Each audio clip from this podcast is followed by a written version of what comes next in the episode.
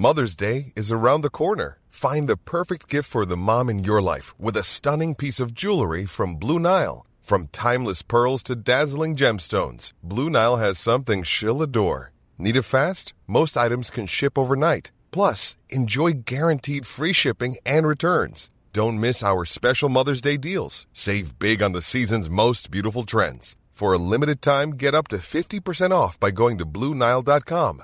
That's Bluenile.com. Esta Navidad en el Heraldo Radio te queremos desear que la felicidad invada tu corazón. Gracias por ser parte de nuestra familia. El dedo en la llaga. Había una vez un mundo en el que nadie creía. Un país de historias inexplicables. Una nación con personajes asombrosos. Santo Tomás tenía razón. Hay que ver para creer. El México increíble, las verdades que duelen, la voz de los que callan, el dedo en la llaga. Infórmate, diviértete, enójate y vuelve a empezar. El Heraldo Radio presenta El Dedo en la Llaga con Adriana Delgado. Pero mira cómo beben los peces en el río, pero mira cómo beben por ver a Dios nacido. Beben y beben y vuelven a beber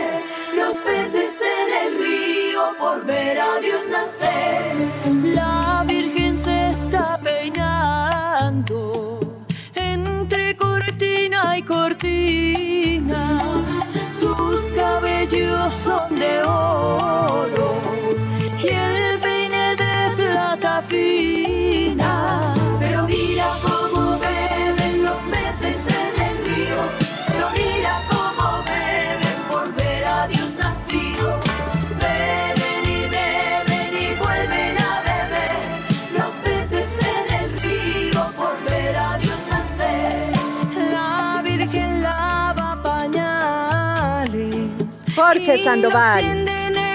Adriana Delgado, muy buenas tardes, muy buenas tardes a todos los amigos de este programa tuyo que es El Dedo en la Llaga, Adriana Delgado. ¿Cómo estás, mi querido Jorge? Pues ya estamos en modo Navidad, pero nosotros desde creo que hace un mes, desde que empezó diciembre, estamos evocando la Navidad. ¿Por qué? Porque esta temporada, estas fechas nos trae, nos traen muchos recuerdos, nos traen muchas ilusiones, nos traen mucha felicidad, Jorge. Efectivamente, Adriana, así lo instituiste desde el primer día de diciembre. Dijiste en modo Navidad, el dedo en la llaga, Adriana. ¿Y a dónde te pueden escribir, Adriana? A, a- Adri Delgado Ruiz, ese es mi Twitter, y por ahí, pues, no, pues el Twitter ya está conectado, este, nos, yo recibo todas las, todos los mensajes y además los contesto yo. A lo mejor se me pasa unos días o un día, pero siempre les contesto yo y estamos pendientes de todo lo que ustedes opinen, no solamente de los entrevistados, las entrevistas que tenemos, este, sino también para darnos sus opiniones sobre nuestro programa y cómo lo podemos mejorar, que siempre, siempre lo tomamos con, muy, con mucho agrado y con mucha gratitud, porque sé que ca- cada comentario que nos hacen es para mejorar y siempre muy bien recibidos. Así es, Adriana Delgado. Y se ha generado pues toda mucha información, Adriana. Así es, Jorge. Y bueno, desde la semana pasada eh, tuvimos esta, bueno, se llevó a cabo esta reunión del presidente Andrés Manuel López Obrador con varios gobernadores de la oposición, ya sea del PAN, del PRI y este y de Movimiento Ciudadano con Morena, ¿verdad? Pero era la primera vez en tres años que, que hacían esto y uno de los temas que tocaron, creo que es el más importante, el que nos afecta a todos los mexicanos, porque la vivimos todos los días, es la inseguridad, Jorge. Efectivamente es el mayor reclamo que tenemos y no de ahora, sino ya desgraciadamente desde hace muchos años. Y ya se encuentra en la línea el experto en seguridad Alejandro Ope Adriana. Alejandro, ¿cómo estás? Buenas tardes. Buenas tardes, Adriana. Buenas tardes al auditorio. Alejandro, pues ¿cómo viste esta reunión que se dio después de tres años y creo que ya muy tardía, pero bueno, siempre importante y necesaria, del presidente Andrés Manuel López Obrador con los gobernadores, no solamente de extracción panista, Movimiento Ciudadano, sino priista. Y, y pues tú cómo viste esta reunión, ¿qué temas crees que fueran los importantes? Desde luego hablaron de la inseguridad, pero este, pues ¿qué piensas tú, Alex? Mira, formalmente fueron dos, fueron reuniones de dos instancias específicas, del Consejo Nacional de Protección Civil y del Consejo Nacional de Seguridad Pública.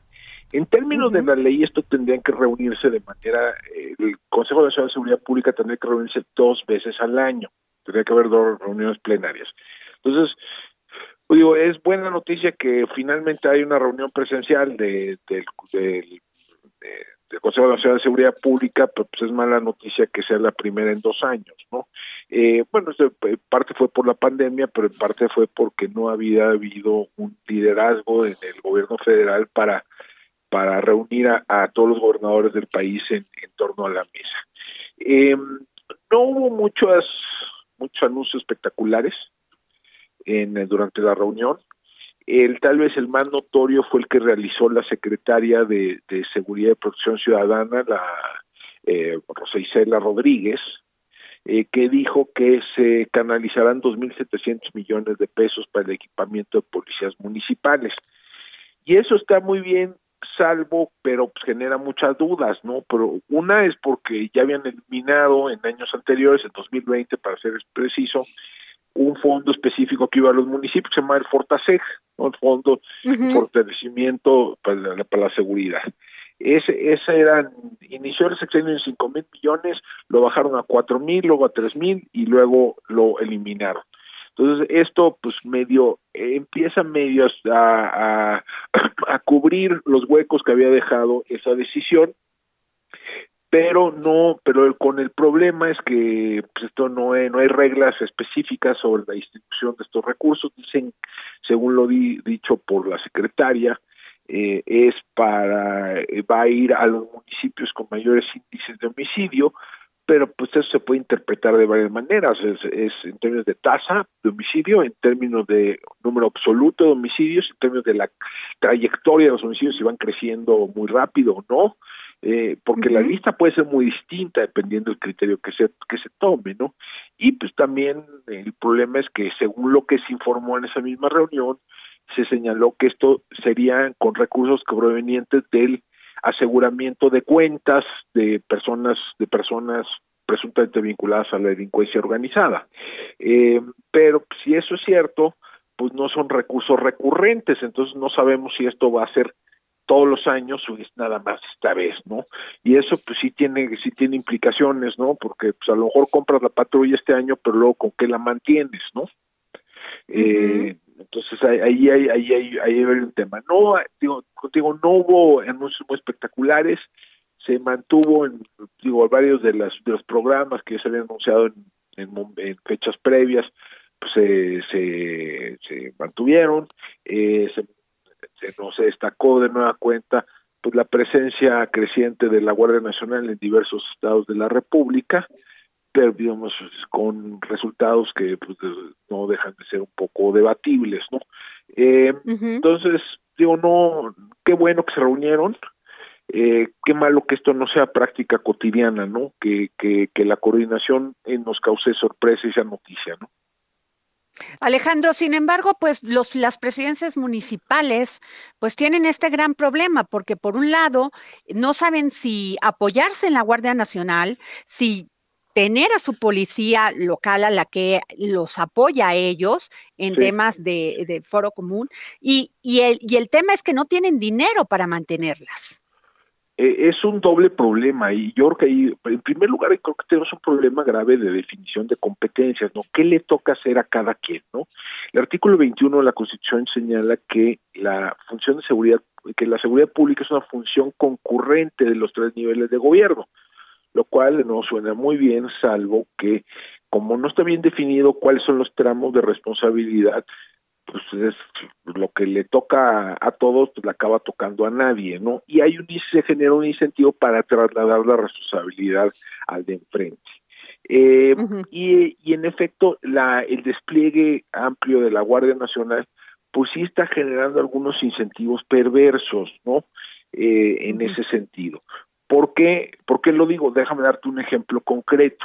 El presidente estuvo en Hermosillo, Sonora, hace aproximadamente un mes, y en esa reunión el, gobernador de Sonora, Alfonso Brazo, dijo que eh, ellos tenían planeado incrementar el estado de fuerza a su estado de, su policía eh, estatal de mil a dos mil, pero como el presidente les había prometido más Guardia Nacional, iban a posponer eso, iban a mejor gastar en la capacitación de los elementos existentes. Entonces, digo, ya ahí yo creo que varios gobernadores van a hacer lo mismo y varios presidentes municipales van a hacer lo mismo, es decir, van a transferir, tratar de transferir la responsabilidad que a ellos les toca hacia la Guardia Nacional, ¿no? Y la Guardia Nacional no alcanza, ¿no? No, no alcanza eh, ni hoy ni va a alcanzar al final del sexenio. Este país más o menos necesita unos 600 mil policías, tenemos 400 mil y hay 100 mil guardias nacionales, entonces no nos, nos falta un buen tramo, ¿no? Y eso solo puede provenir de las instancias eh, municipales y estatales. Y como bien señalas, hay un problema financiero, ¿no? Hay un problema de no no hemos logrado como país construir una fuente permanente y estable de financiamiento para la seguridad pública, ¿no? En otros países, pues una parte del predial se dedica eh, directamente a las policías locales, ¿no? Así es. En México, pues tenemos el problema que no podemos etiquetar recursos de los impuestos, ¿no? Eh, pero pues también no cobramos mucho predial, ¿no? Eh, en general. Sí, porque nadie quiere pagar el costo político de, de, ningún político quiere pagarlo, este, de irle a cobrar a, su amigo el predial. Sí, y es decir, eso es, un problema, eso es un problema de fondo, porque entonces no tenemos los servicios públicos urbanos que necesitaríamos, ¿no? Eh, entre ellos la seguridad, ¿no? Entonces, pues, paga, tenemos la seguridad que pagamos en, en, en algún sentido, ¿no? Y eso no se resuelve solo con transferencias federales. Habría que pensar, yo te digo, muchas veces cuando pensamos en temas de seguridad tenemos que pensar en, en, términos más amplios de diseño del Estado, ¿no? Es decir, cómo vamos a financiar las las funciones básicas del Estado, entre ellas la, la provisión de seguridad. Eh, y estamos un poco atorados en esa discusión desde hace años, ¿no? No es nuevo, no es de esta administración, es un problema recurrente, sistemático, persistente, que, que no hemos no, le, no lo hemos podido resolver, ¿no? México gasta, esto es algo que hemos hablado en tu programa en otros momentos, México gasta más o menos la mitad de lo que gastan los países de la OCDE en promedio en tareas de seguridad y justicia, ¿no? Entonces necesitaríamos más o menos meterle un punto más del producto para estar donde quisiéramos estar. Alejandro, eh, la secretaria de Seguridad, Rosa Isela Rodríguez, destacó que en el último reporte mensual de seguridad que el homicidio, homicidio doloso suma cuatro meses a la baja, pero, sin embargo, coma, la violencia familiar y el delito de violación aumentaron. Esto aunado a que todos los días hay denuncias de violación a un migrante. Esto aunado a que todos los días se ven muertos, si balacer en tal lugar, eh, asesinaron a tales personas. Digo, o sea, vivimos rodeados de la inseguridad. Así es, mira, y es cierto, pues digo, viene disminuyendo. El problema es que en estos últimos cuatro meses, el problema es que siempre suceden estos, hay, un carácter estacional en el homicidio, ¿no? Tiende a bajar hacia finales de año y tiende a subir en el verano. Eso pasa siempre, eh, por, por diversas razones. Eh, y pues digo, de cualquier manera seguimos en niveles extraordinariamente elevados, ¿no? Más o menos seguimos teniendo casi 100 homicidios todos los días, ¿no? Para ponerlo en perspectiva, ¿no? En España tienen 300 al año.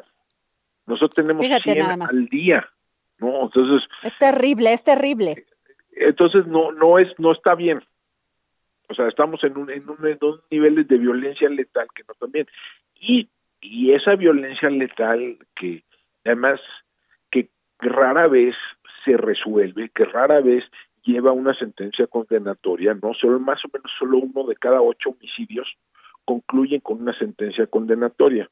Pues eso facilita otros delitos, entre ellos los que mencionas, ¿no?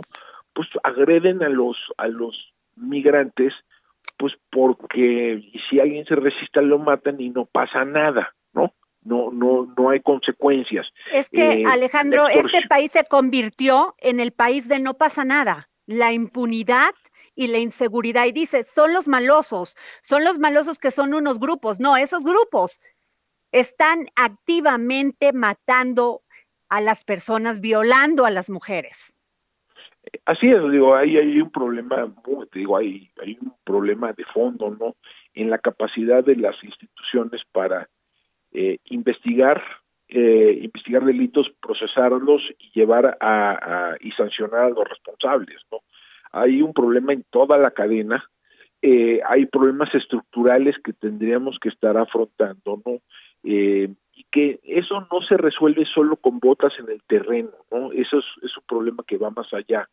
Eh, requiere fortalecer capacidades de investigación criminal, requiere fortalecer las capacidades de las fiscalías para integrar expedientes correctamente y llevarlos a un juicio con todas, digo, con todos los derechos procesales garantizados. Eh, requiere además que las prisiones sean, digamos, estén bajo control del Estado y no bajo control de los propios delincuentes. O sea, requiere reformas a todo lo largo de la cadena, ¿no? Y eso, de nuevo, eso pues requería otra agenda que es que, que es que no está ahorita en la discusión pública, ¿no?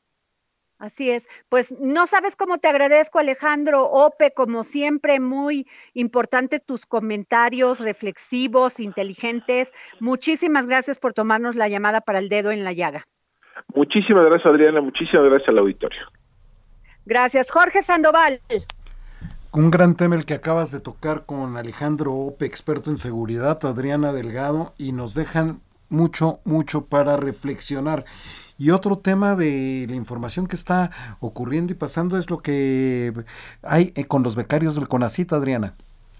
Así es, porque fíjate que el Consejo Nacional de Ciencia y Tecnología, el CONACIT, aplicará en 2022 un nuevo reglamento para otorgar becas de posgrado, lo que permitirá entregar los apoyos de forma directa a los estudiantes y garantizar que quienes sean aceptados en programas de maestría y programas en universidades públicas en cualquier área de ciencias y humanidades, pues bueno, pues van a recibir el dinero, porque eh, eh, yo, o sea, escuché muchas, mucho, muchas veces a la directora del CONACYT que muchas veces este dinero no llegaba o no era bien utilizado, pero para eso tenemos a la maestra María José Rizausi Garavito, directora adjunta de Desarrollo Científico del Consejo Nacional de Ciencia y Tecnología. Maestra, ¿cómo está? Muy buenas tardes.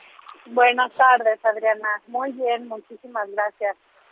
Maestra, ¿nos puede decir cómo se va a otorgar este, este dinero a, este, a los becarios y también qué va a pasar con los que ya están en, algún, en alguna universidad en el extranjero que están esperando recibir su beca? Claro que sí, Adriana. Bueno, son, aunque las dos son becas, son, son este, temas que también provienen de, de una lógica, sobre todo de operación distinta. Entonces empiezo aclarando que, que no hay ningún eh, asunto que temer por parte de los becarios que están en el extranjero. Tienen garantizada la asignación de su beca durante el periodo que dure su programa de estudio. Eso continuará siendo como hasta ahora. Estamos eh, buscando celebrar convenios con eh, nuevas universidades que también eh, pues tengan eh, fortalezas importantes y coincidentes con las líneas prioritarias de la agenda nacional, pero eso no va en detrimento de las becas, como decía, ya asignadas.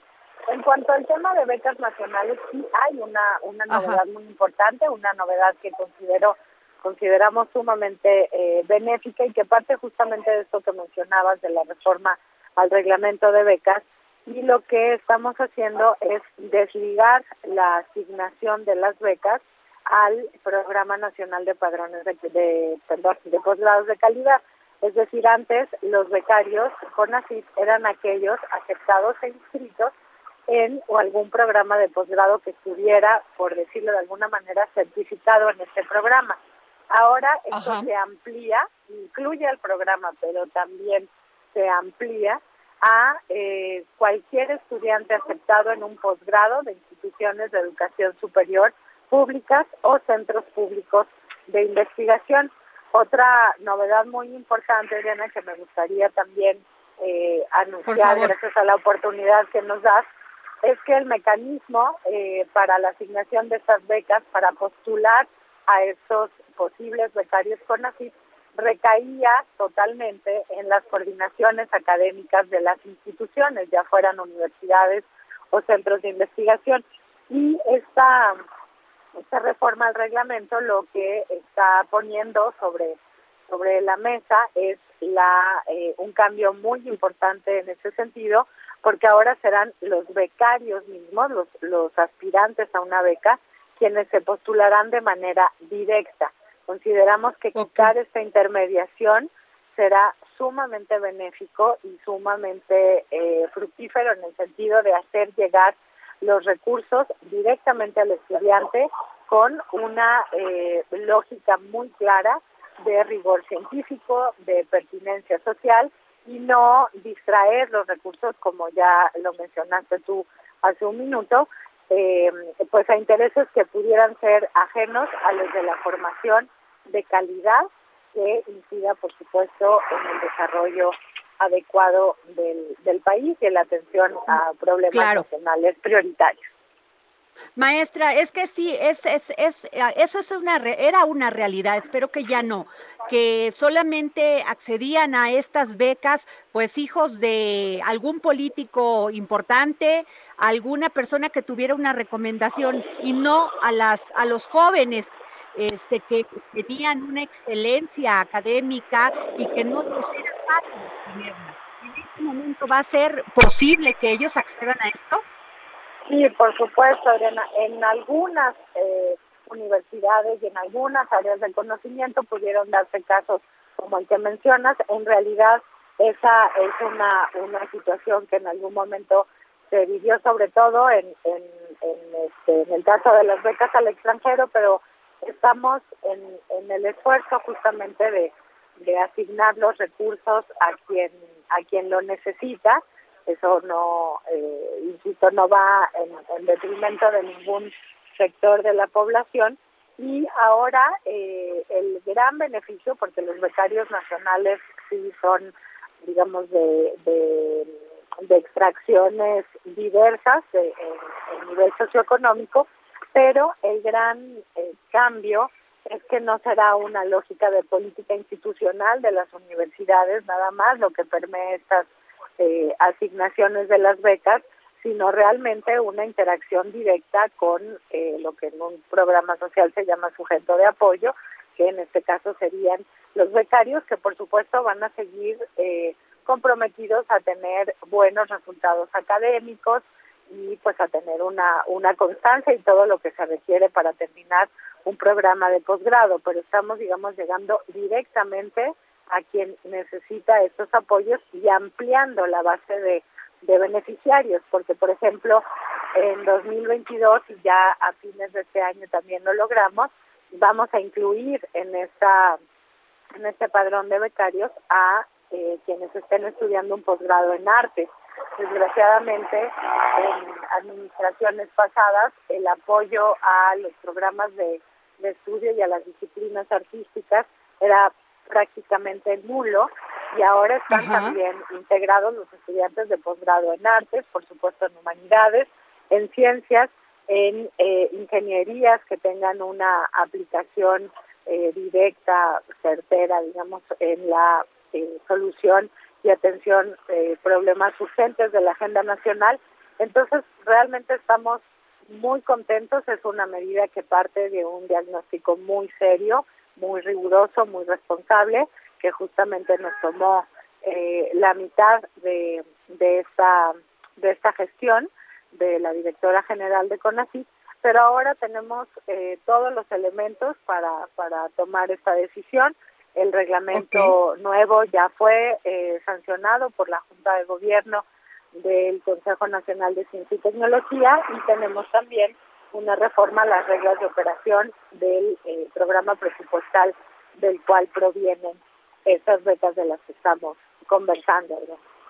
Pues yo le agradezco muchísimo, maestra, celebro esto que se está llevando a cabo en el CONACIT para todos los jóvenes que deseen cursar una tener una beca para poder cursar sus estudios. Se lo agradezco mucho, maestra José José Rizaus y Garavito, directora adjunta de Desarrollo Científico del Consejo Nacional de Ciencia y Tecnología, CONACIT. Gracias, maestra. Muchas gracias, Adriana. Buenas tardes. Hasta luego.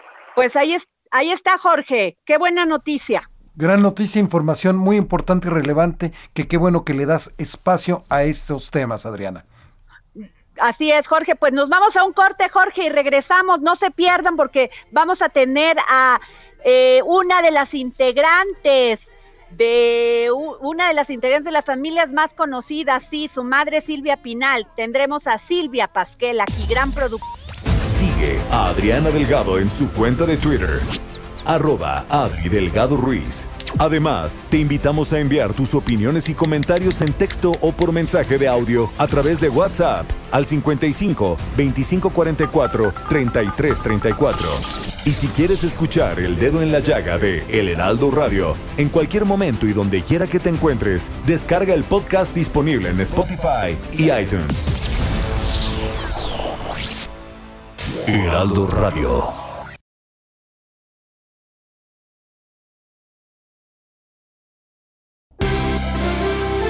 Este diciembre, déjate abrazar por los sentimientos de amor y gratitud. Vive las fiestas a flor de piel con el Heraldo Radio. Sigue a Adriana Delgado en su cuenta de Twitter en arroba Adri Delgado Ruiz. Y envíanos tus comentarios vía WhatsApp al 55 25 44 33 34 o 55 25 02 21 04. Pero mira cómo beben los peces. Regresamos aquí al dedo en la llaga, Jorge Sandoval.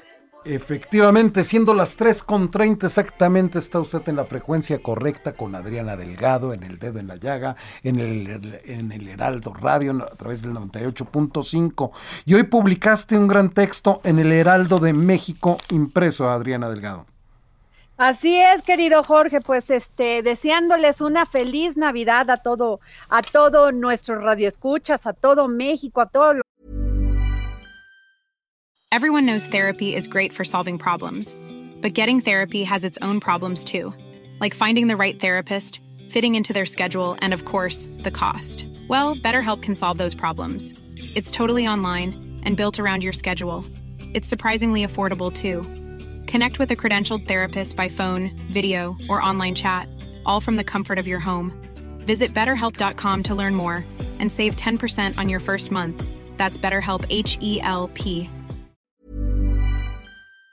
Los estados y bueno, viendo las cosas positivas que se van a que va, van a pasar en el próximo 2022, Jorge, y que no se nos vaya esta emoción de ver positivo, Jorge, porque es importante para que un país crezca tener los ánimos, tener la esperanza. Y esas sí no, se, no nos las pueden quitar nadie. Y tenemos que seguir trabajando. Eh, no son momentos para, para no estamos en abundancia en estos momentos, estamos pasando por una crisis económica tenemos una inflación del 7%, tenemos que cuidar cómo gastamos, cuidar nuestra tarjeta de crédito, porque es así, van, suben los intereses y aunque muchos economistas dicen que no, que no suben los intereses de la, de la que es interbancaria, sí nos afecta a todos, porque finalmente el banco pues tiene que cubrir sus costos y sus operaciones. Así es, y quien no tuvo la oportunidad de leerla en la página 7 del Heraldo de México, pues aquí la tenemos grabada, Adriana. Por favor, Jorge. El dedo en la llaga. En el dedo en la llaga de esta semana de Adriana Delgado, Tiempo de Esperanza. Vivamos en el lugar, circunstancia y tiempo en que lo hagamos. La Navidad es tiempo de esperanza, ilusión y el momento para renovar bríos mediante la unión y el afecto familiar. No es solo un cliché, es cierto y muy necesario. Esta es la segunda Navidad al hilo en que enfrentamos una pandemia que por más esfuerzos que hemos hecho como humanidad, no termina de acabar. La variante Omicron amenaza con volverse la dominante. Las vacunas no son hasta ahora una defensa infalible, pero tenemos dosis de refuerzo en progreso, seguimos usando cubrebocas y sana distancia, no bajamos la guardia y sabemos que saldremos adelante. Los mexicanos hemos sobrevivido a esto como lo hemos hecho con otras adversidades, tragedias y crisis, con solidaridad, creatividad y mucha fuerza. Así que también tenemos motivos para celebrar. Un gran ejemplo es el de las nenis, mujeres emprendedoras que aprovechan las redes sociales para vender ropa, zapatos, accesorios cosméticos, juguetes y hasta postres. Suelen pactar el encuentro en algún lugar público para realizar la transacción. ¿Dónde te veo, neni? Nena. Muchas están sacando hacia adelante a sus familias. Muchas de ellas son cabezas únicas de su hogar. Gracias a ellas hay pan en la mesa y techo sobre muchas cabezas. No son pocas. De acuerdo con el INEGI, el 25% de las mujeres que trabajan lo hacen por cuenta propia y las ventas son una de las actividades más socorridas ahorramos como podemos y depositamos a nuestros familiares en necesidad de esa ayuda que significa dar una mano para que se levanten. El Servicio de Administración Tributaria aclaró ya que esas costumbres mexicanas no serán sujetas a vigilancia y grabadas con más impuestos. Los reportes mensuales que los bancos harán a las autoridades sobre los depósitos mayores a 15 mil pesos tienen otro propósito, evitar delitos. El que viene será un año de trabajo duro y de cuidar el dinero. Nos esperan muchos retos que no son motivo para sentirnos abrumados, sino un aliciente para luchar por tiempos mejores. En el año que está por iniciar, terminarán de habilitarse las vías del corredor interoceánico del Istmo de Tehuantepec, que conectará al Océano Pacífico con el Golfo de México en una ruta estratégica de comercio internacional con 10 grandes parques industriales en el recorrido para que las empresas exportadoras construyan sus fábricas, generen empleos y obtengan los estímulos fiscales propios de un proyecto que busca el desarrollo de toda la región sureste del país. ¿Qué tal un millón de empleos a lo largo de su desarrollo y crecimiento? Durante la mayor parte del encierro obligado por la pandemia, las pymes mexicanas no tuvieron apoyos. Las que sobrevivieron lo hicieron por su propia cuenta y esfuerzo. La otra cara de la moneda es que eso permitió que la deuda pública se mantuviera en niveles manejables. Cerrará el año en 50.3% del PIB, nivel promedio entre los países de la OCDE, mientras que la media en América Latina es 79.3%.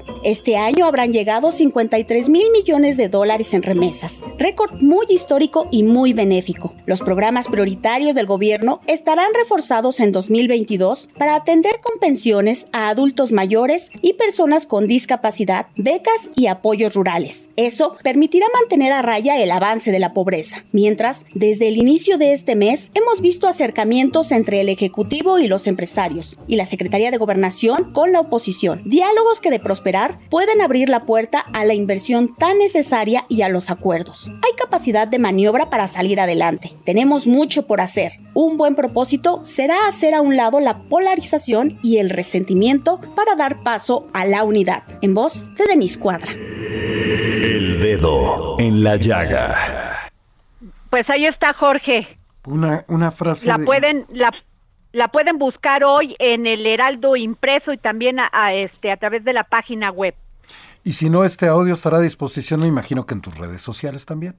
Así es, en mi, en mi, en mi podcast, Jorge. Jorge, y nos vamos con un tema muy importante porque senadores de Morena celebraron el segundo foro Jóvenes Legislando por la Transformación.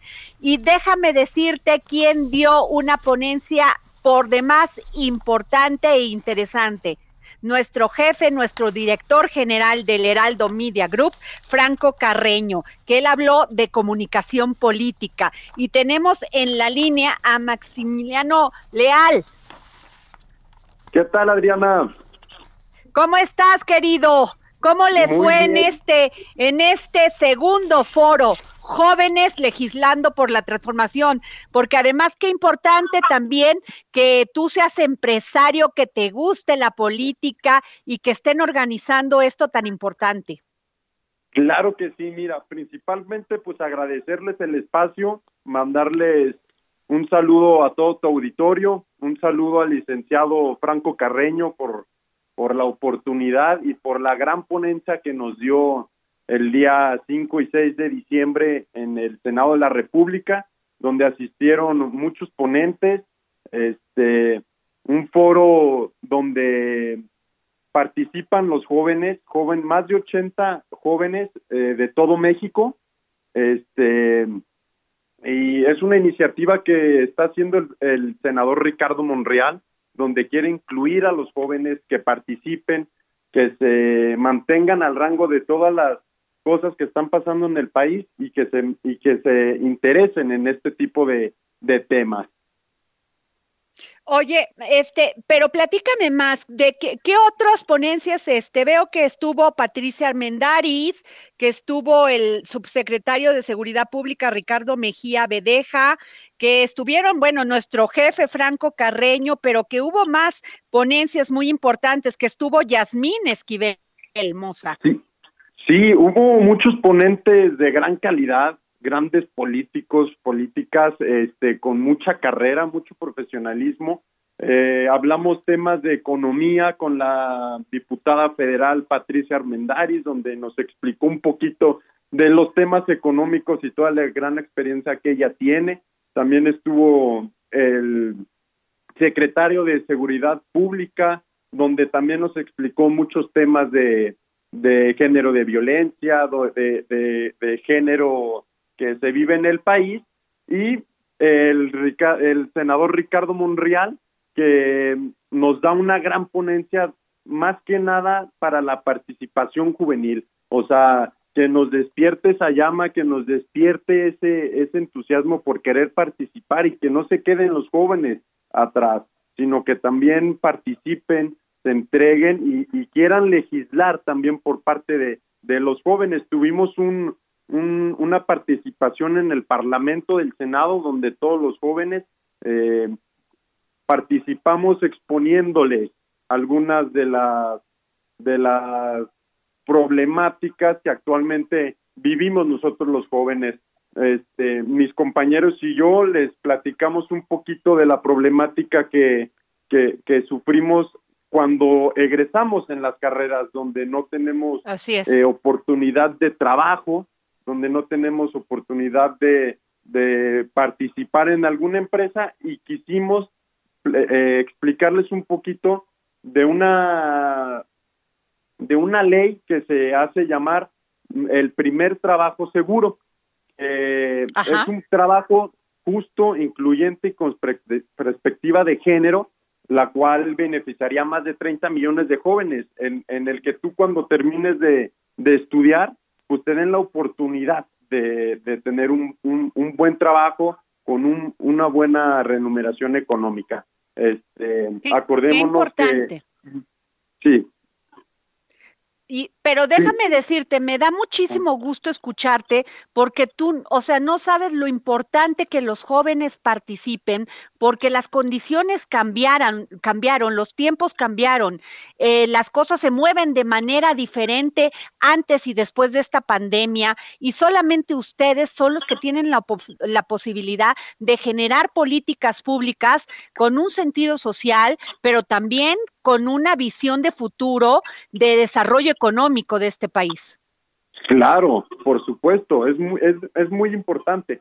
Y también recordemos que, que todos los jóvenes que han pasado eh, luchando, eh, tenemos que seguir nosotros también, seguir ese ejemplo que, que tanto senadores, diputados, eh, empresarios, a, a, en, sus, en sus épocas juveniles lo han luchado y han alzado la voz y nosotros no tenemos por qué quedarnos atrás, sino también esta generación alzar la voz que hay que apostarle a la educación juvenil, hay que apostarle a la, a la educación laica, gratuita y obligatoria, porque eso es lo que va a sacar adelante este país. Acordemos que un pueblo sin educación está condenado al fracaso. Así es, totalmente de acuerdo contigo. Similiano, muchas gracias por tomarnos la llamada para el dedo en la llaga. Te lo valoramos y aquí va a estar los micrófonos abiertos para todo lo que nos quieran pues exponer, comentar. Siempre es importante que el dedo en la llaga esté cerca de los jóvenes y para los jóvenes. Muchas gracias, Adriana. Te mando un cordial saludo, un abrazo. Que pasen bonitas fiestas de Sembrina y pues un saludo y muchas gracias. Gracias. Pues así es, Jorge Sandoval. Pues qué bueno, Adriana, que siempre abres los micrófonos, abres los micrófonos para, para los jóvenes, Adriana, para las cuestiones que, que son para los que van a ser los responsables ya de este futuro que ya está aquí, Adriana. Oye, Jorge, y bueno, déjame decirte que estoy muy contenta porque este vamos a entrevistar a Silvia Pasquel. Que ya te está escuchando. Pasquel, ¿eh? además de ser productora, gran artista, gran este, una mujer que ha entregado su vida al arte, al, es una gran productora de teatro, pero además viene de una estirpe impresionante. Es hija de Silvia Pinal, de mujeres, de hermana de Alejandra Guzmán, de mm, un círculo de mujeres fuertes, mujeres de lucha, mujeres que, que mientras les dicen no en, en, su, en cada tiempo que han vivido generacionalmente, ellas dicen sí, sí se puede. Y no sabes qué gusto me da recibir a Silvia Pasquel. Hola, ¿cómo están? Buenas tardes, qué bonita presentación. Muchas Silvia, gracias. Silvia, es que ustedes son mujeres que han marcado un, un antes un después y un futuro, porque han entregado su vida a darnos arte, a darnos siempre entretenimiento, a hacer de una estirpe de mujeres que, que combatieron contra todo la marginación, el, el, lucharon como mujeres, son unas em, este, empresarias, emprendedoras. Pues mira, te voy a decir que un poco lo que dices y un mucho el amor a lo que hacemos. Porque tú sabes que cuando uno tiene la fortuna de poder hacer lo que uno ama, y pues eso ya no se considera trabajo, se considera realmente una, se puede uno sentir una persona afortunada de poder hacer lo que más ama y poder pues este digamos que resolver tu vida eh, eh, con tu trabajo en, interpretando personajes, haciendo obras de teatro, produciendo, dirigiendo, todo lo que tiene que ver con el, el ámbito teatral, pues te digo, es más que un trabajo, es una delicia, ¿no? A mí me gusta mucho estar en, eh, eh, en un escenario, estar activa en, dentro del teatro y, y pues nunca descanso, si no estoy trabajando, pues estoy produciendo y si no estoy manejando mi foro, que ya estamos cumpliendo 22 años con el foro. Sí. Y, Ajá. y como te digo, pues siempre eh, tratando de, darle al público lo mejor, ¿verdad? Y, y, pues no dejarse amilanar ante las circunstancias, al contrario, buscar siempre de lo que venga sacar el mejor provecho. Ahorita con lo de la Silvia, pandemia, pues sí, dime. Ah, no ha sido fácil esta pandemia, y menos para el teatro en México. No, para nada que no. Fuimos de los más golpeados porque además hace cuenta que habrían restaurantes y el teatro castigado. Habrían este otros espacios eh, recreativos y el teatro castigado. Y pues sí nos ha costado mucho trabajo levantarnos. Nosotros apenas abrimos nuestras puertas en octubre de este año, después de de año y medio casi de inactividad. Apenas abrimos este octubre. Afortunadamente la gente ha respondido muy bien han asistido a nuestros espectáculos. Estrenamos un, un uh, ciclo de monólogos este con mucha fortuna ahora en noviembre y terminamos ayer, el domingo, y este y bueno, pues ya el año que entra ya tenemos programado el nuevo ciclo de monólogos y, y otras producciones que van a entrar ahora ya de fijo al foro. Y pues a echarle ganas, mirar, lo que hicimos fue hacer streaming y ocuparnos en otro, en otro tipo de quehaceres que pues que la misma pandemia nos dio la oportunidad a través de, de las de las plataformas de poder estar presentes y de poder seguirle dar dándole contenido al público durante el tiempo que duró el encierro, ¿no? Así es.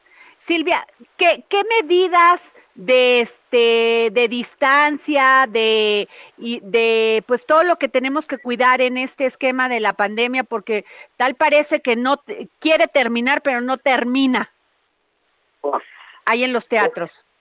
Mira, todos los teatros estamos en las mismas. Tenemos lo que lo que son nuestros este, filtros de limpieza, ¿verdad? De, de, de- de- de esterilización de con, con humos, con humos que no son tóxicos, pero que este, este, limpian y sanitizan todo, todo el espacio. Este, nosotros, pues mira, realmente no tenemos este lo de la distancia en las en los foros porque son muy pequeños. Y realmente Exacto. pues si se llega a llenar pues entonces nos veríamos en ese predicamento quizás. Pero ahorita pues ya los teatros están trabajando al 100% de cupo. Ya no hay tantas restricciones. Pero no se le permite a la gente estar sin tapar sin cubrebocas durante la durante la función desde que llegan tienen solamente se lo pueden quitar si van a tomar un café o algún alimento de la cafetería pero todo el tiempo tienen que estar con su cubrebocas a la gente que entra pues también se pasa por un pasa por una es como cómo te explicaré es como una una un marco eh, don- por donde sale el, el sanitizante entonces pues, Así ya es. o sea que si no venían Sí. sanitizados sí los regresamos sanitizados a su casa Oye, Silvia, ¿cuáles son los planes para Silvia Pasquel este 2022? Ay, hija, no par. Pues mira, ahorita, ahorita ya así confirmado tengo la gira que voy a hacer con el monólogo de No seré feliz, pero tengo marido por los Estados Unidos. Comienzo el 10 de marzo en, en una ciudad de California. Este, eh, es- estoy ahorita viendo cómo me acomodo para dos películas que más o menos eh, se me están no, estoy tratando de cuadrar las fechas. Me hablaron también para una telenovela, acabo de terminar una serie. O sea, sí tengo ya mucho trabajo a partir de mediados de febrero en adelante. Entonces, pues, no Bendito puedo sea, quejar. Silvia. Bendito sea. No me puedo quejar, pero este, bueno, pues lo que me gustaría es ya reactivar más mi foro y que y sobre todo que la gente sepa que, que estamos ahí porque sí es un, un espacio que la gente quiere, ¿sabes? Les gusta estar ahí, se sienten como en su casa, como hay tantos, hay tantas, este, tanta historia ahí en carteles, placas, fotografías, vestuarios, muebles. Pues hay mucha historia, la gente le encanta ir porque es, es como un museo, teatro, cafetería, bar. Entonces creo que el ambiente le gusta mucho porque se sienten como en un ambiente muy familiar.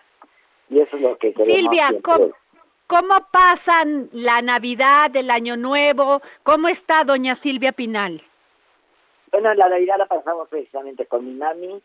A, partir de, del día 25, 26 ya cada quien agarra para donde quiere, pero pues mi mami y yo casi siempre nos vamos a Acapulco. Y allá pasamos el año nuevo.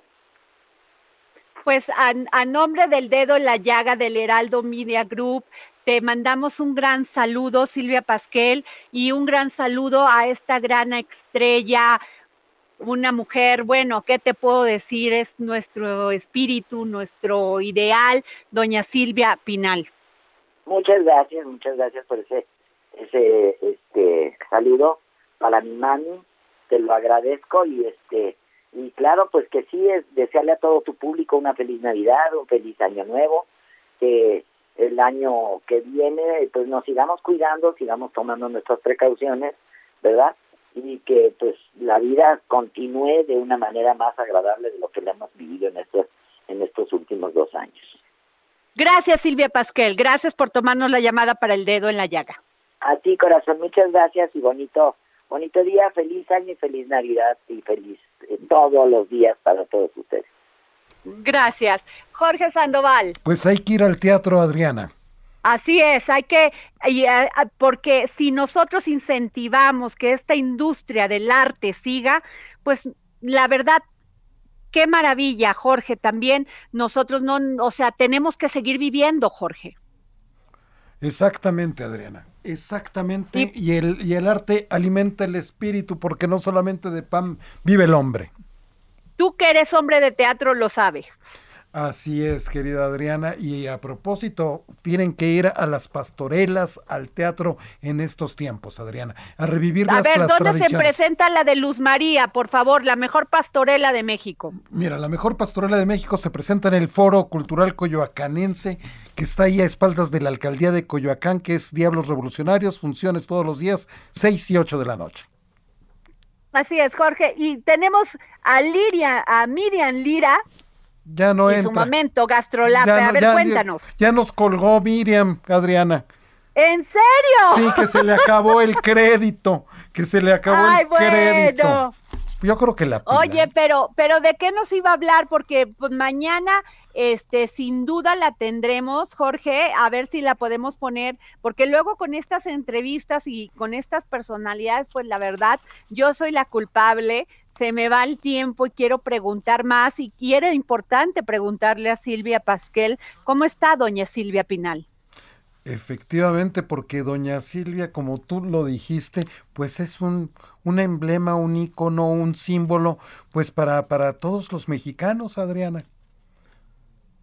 Del cine, Del, del cine, teatro, del teatro, de la televisión. de las telenovelas, de, bueno, ¿quién, o sea, quién no conoce a Silvia Pinal y quién no la admira? Pero además, una mujer de carácter que se abrió paso en un mundo difícil, Jorge, un un mundo, mundo complicado. complicado, que es el del cine. Y ella dijo, aquí estoy y no me quito. Efectivamente, en un mundo, en ese mundo que ya hay que acabar con él, en que el machismo, Adriana, que los abusos de poder, que, que estas cuestiones sexuales por parte de los hombres era el pan de todos los días para darle trabajo a las mujeres. Pues yo quisiera, Jorge, pero ya ves lo que hablamos con, con Alejandro Ope, o sea, nuestra propia secretaria de Seguridad dice que, bueno, eh, algunos, algunos tipos de delincuencia están bajando, sin embargo, la, el, los, este, la violencia intrafamiliar y, y la violencia contra las mujeres sigue a la alza. Desgraciadamente, Adriana, ojalá que como terminas tu columna el día de hoy, pues que todos los mexicanos nos unamos para combatir esas cosas y trabajemos en unidad, Adriana. Así es, Jorge, pues ya se nos acabó este dedo en la llaga. Te agradezco muchísimo, querido amigo, que nos apoyes. Al contrario, querida Adriana, gracias por tu generosidad de compartir tus micrófonos. Y sí, ya nos vamos, 20 segundos. Ya, vámonos.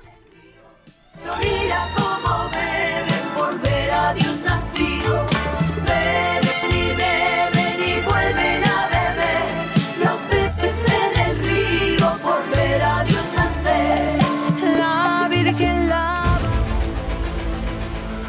Heraldo Radio presentó El Dedo en la Llaga con Adriana Delgado.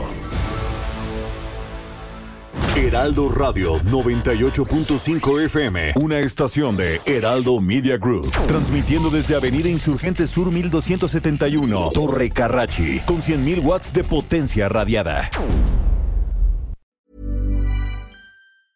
Hey, folks, I'm Mark Marin from the WTF Podcast, and this episode is brought to you by Kleenex Ultra Soft Tissues, your ally to help tackle your allergy symptoms this season. I love the change of seasons, but nobody loves pollen and all those other things floating in the air that make you sneeze during this nice weather. Kleenex Ultra Soft Tissues are hypoallergenic and allergist approved, so fight back against watery eyes and runny noses without worrying about irritating your skin. For this allergy season, grab Kleenex and face allergies head on.